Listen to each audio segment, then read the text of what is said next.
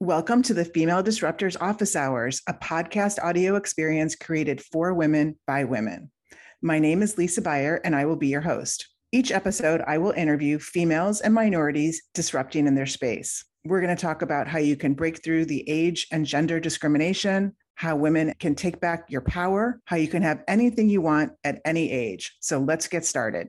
Welcome to the Female Disruptors Podcast. My name is Lisa Beyer, and I am happy to be here with Shar McBee. Hey, Shar, how are you? Good, thanks, Lisa. I'm happy to be here. I'm thrilled about this summit that's coming up, the Female Disruptors Summit.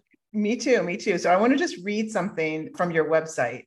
Your job as the leader is not to make people do what you say. Your job is to make it possible for possible for them to succeed. So I just love that quote. And you're going to be sharing with us at the Female Disruptors Virtual Summit about the joy of leadership and how yoga and leadership kind of go hand in hand, or they do go hand in hand. So I just love that concept. So tell us a little bit about that without giving away your session and kind of talk us through what does it mean leadership mixed with yoga? Okay. So I, I love that quote too, because it, it it was something that I learned. I was very young and I was suddenly thrown in charge of supervising over 500 people. And I had not had one moment of any kind of leadership training. And it was so hard. I was suffering, really suffering. And I was just trying to do a good job, and people would gossip about me, criticize me, and I remember just feeling so downhearted about it. And a wonderful mentor said to me one day, The reason you're suffering, Shar, is because you're trying to get people to do things, get them to show up, get them to agree, get them to do what they said they were going to do. Get, get, get. And how do you feel when someone's trying to get something from you? Lisa Beyer. Yeah, you feel like attacked, right?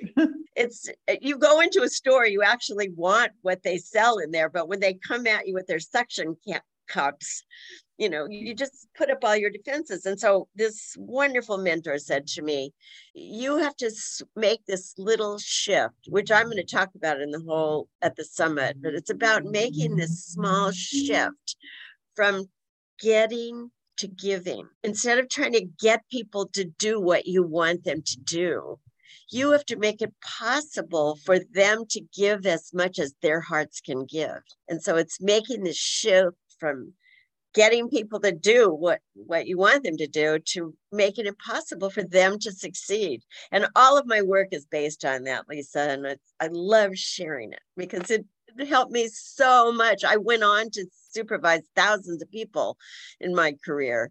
Yes. But it, and you it, also, just looking at something else on your website, so your whole concept is leadership with the twist of yoga. But President George W. Bush said, Shar McBee's basic concept of to lead is to serve emphasizes that if we expect others to give, we we ourselves must set an example of giving, which is exactly what you're saying. But how in the world did you get George W. Bush to say that for you?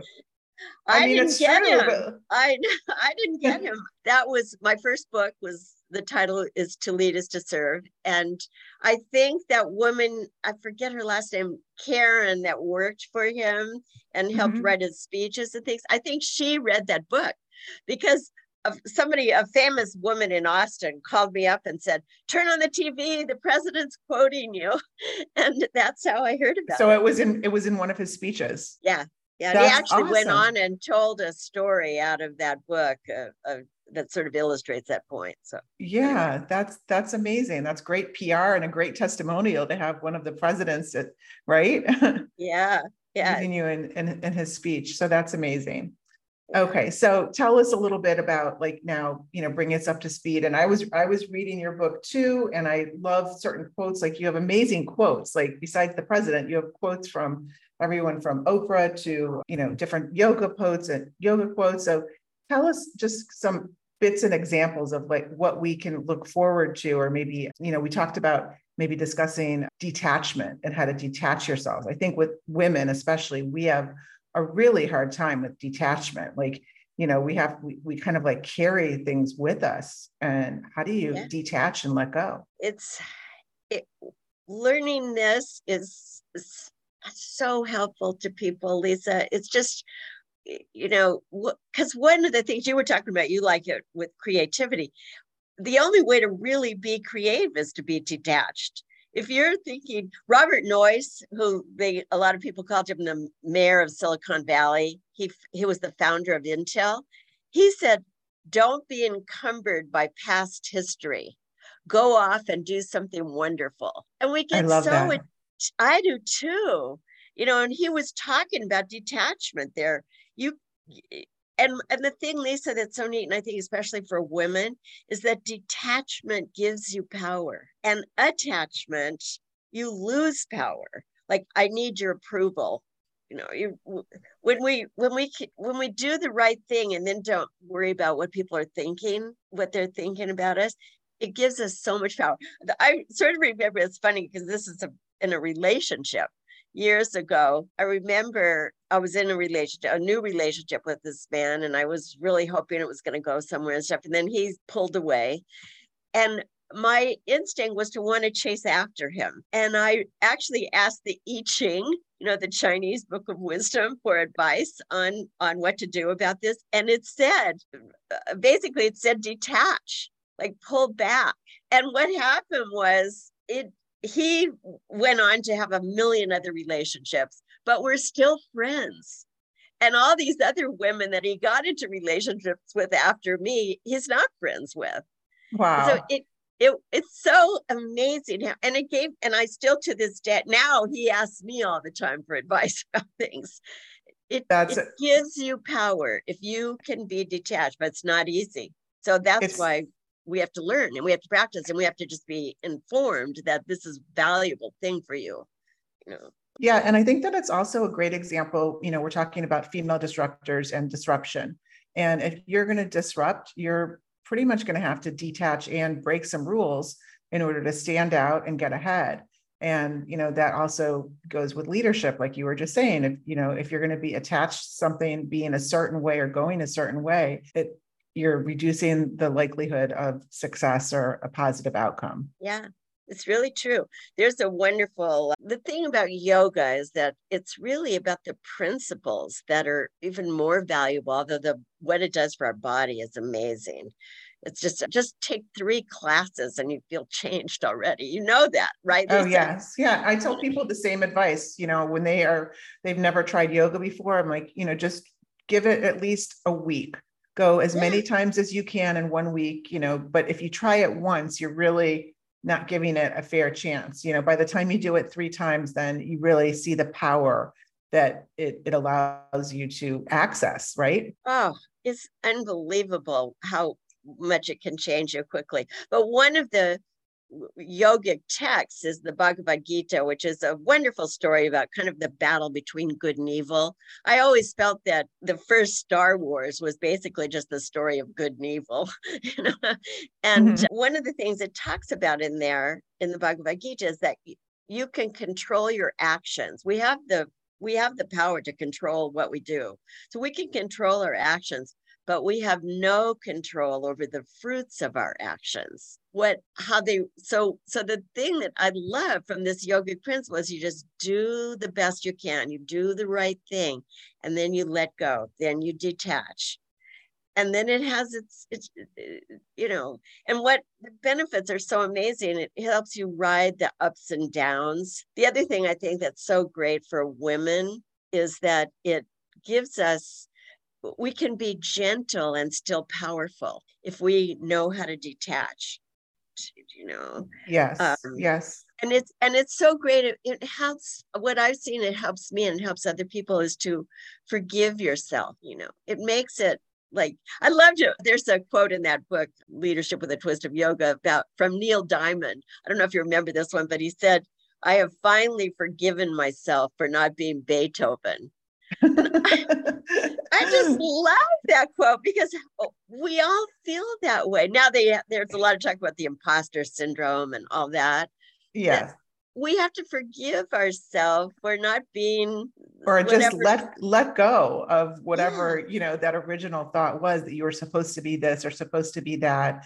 It reminds me of one of my mentors when I first started my own business. He told me, he said, Lisa, you do, don't get obsessive and look at your your books every every day you know like how much you have in the bank and you know, if you if you're going to obsess over that, like it it's never going to work. So just plan on once a week checking in with your finances and but but looking at your books and your bank balance, you know, and it's true. It's like you're detaching it. As long as you do the right thing every day, the activities that part of your business plan, but like checking to see, you know, and obsessing over finances is also, I thought that was a, a, great piece of advice. And I try to practice that. And same with analytics. Like you can't look at analytics every day because not that much changes, you know, every day, but you look at it every week and you can get a better picture. And in between, you're just, like you said, doing the right thing. Last year at your summit, which I took only because I had heard you on a podcast and thought, I like this woman. She knows what she's talking about. So I went to your summit last year to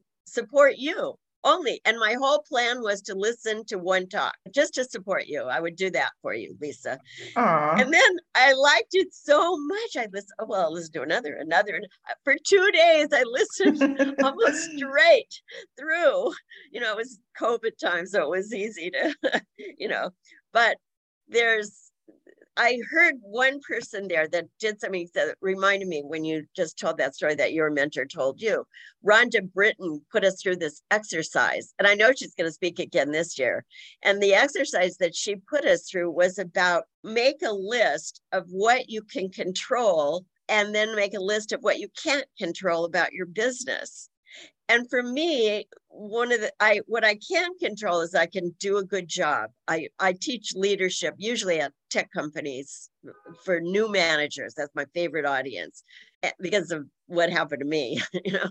And so i made a list of i can i can get really good material. I can give them real insights. I can give them you know things that have worked for me and other people. I know what works you know? I can offer that I can't make them hire me. I can't make the company think they need this. You know, I have no control over any of that. It was such a great, and it was what Rhonda Britten was talking about. I don't think she mentioned it, but it was detachment, just being detached from the results. You can control your actions, but you cannot control the fruits of your action. That's it's so true. Principle. Yes, yes, definitely. So that brings me to my next question perfect timing. So in your book that I've been reading, you have an exercise about how to how to turn can't into can. So can you kind of walk us through that exercise of how to turn can't into can? Yeah, I want to ask you, why did that jump out to you? What was it for it, you, it kind Lisa? Of, I, I think it's kind of like this example that you gave with Rhonda Britten. You're you're like making a list of like what you need making a list of what you don't have and you're if you're like kind of like making your brain get a little bit creative and think outside the box of how to mix those two together and make make it work for you. And i think you know rhonda britten did something similar where it's like here's what you can control here's what you can't control here's what you can you know you have 100% control of this but you don't have control of this. And like i think your brain we're just like you know we're mixing those two together so much and it, and I think that it's just also based on like what we started talking about with detachment. Yeah, it's I I've seen it help so many uh, small businesses and also nonprofits. I'm I'm just one that's come to mind is a there was a it was a nonprofit restaurant. They had a restaurant, mm-hmm. and they it was a macrobiotic restaurant in Austin, Texas, actually, mm-hmm.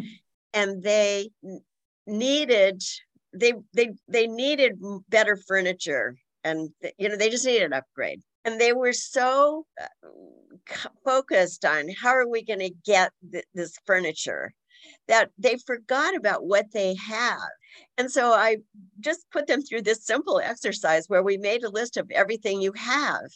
And so like we what they had is they had a lot of supporters people who loved them people who came there and loved loved it who you know they had a lot of enthusiasm. They had that you could make all these things of what you have. And then what they needed was furniture. So then they just asked their supporters you know they, and so that and what happened was they ended up they thought they were just going to have people donating old furniture so i mean they got like fantastic uh, the whole place like was renewed.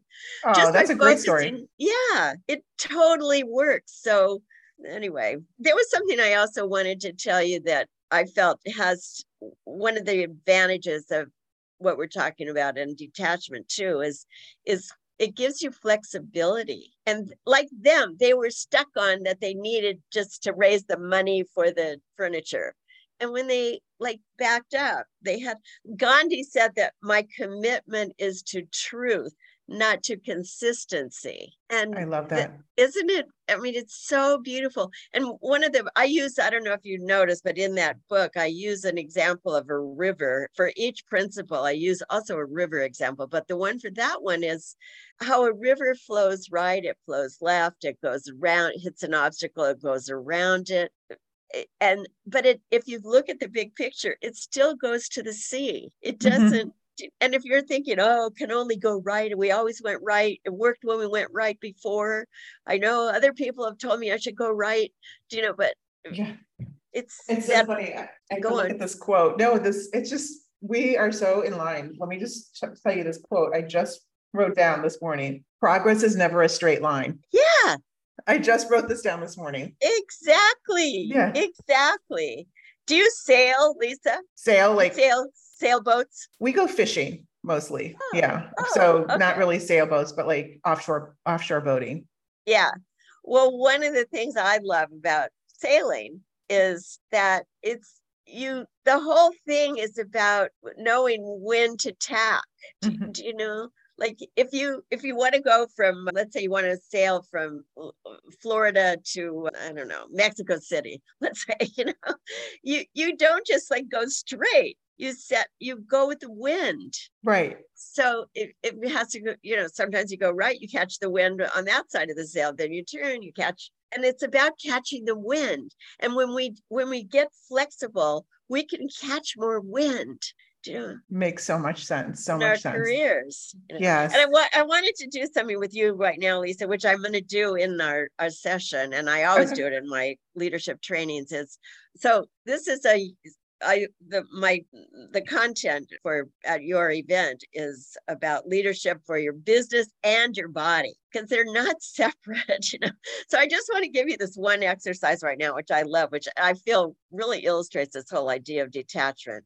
So on on your back, the on your back, there's a muscle called the trapezius, and it's a, a a triangular shaped muscle that goes from shoulder to shoulder from the top of your neck down your spine. It's a very strong, important muscle. And so, what I'd like you to do right now is imagine pulling that muscle into your spine and connecting the muscle to the bone along your spine from the neck down your spine. Okay. okay. Just mm-hmm. feel that.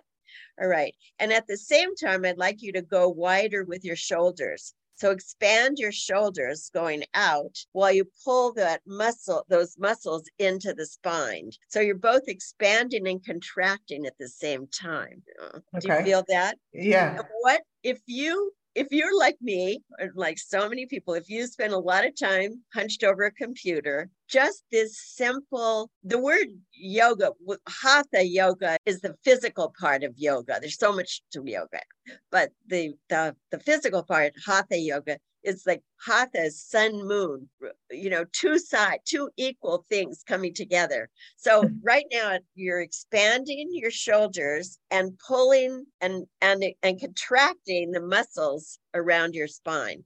And what this will do to you is it it stabilizes your spine. It improves your posture. So you won't look like those people who walk around all hunched over. You know how many people do we know that do that? They spend all day on their computer and then after they get up and walk away, they're still hunched.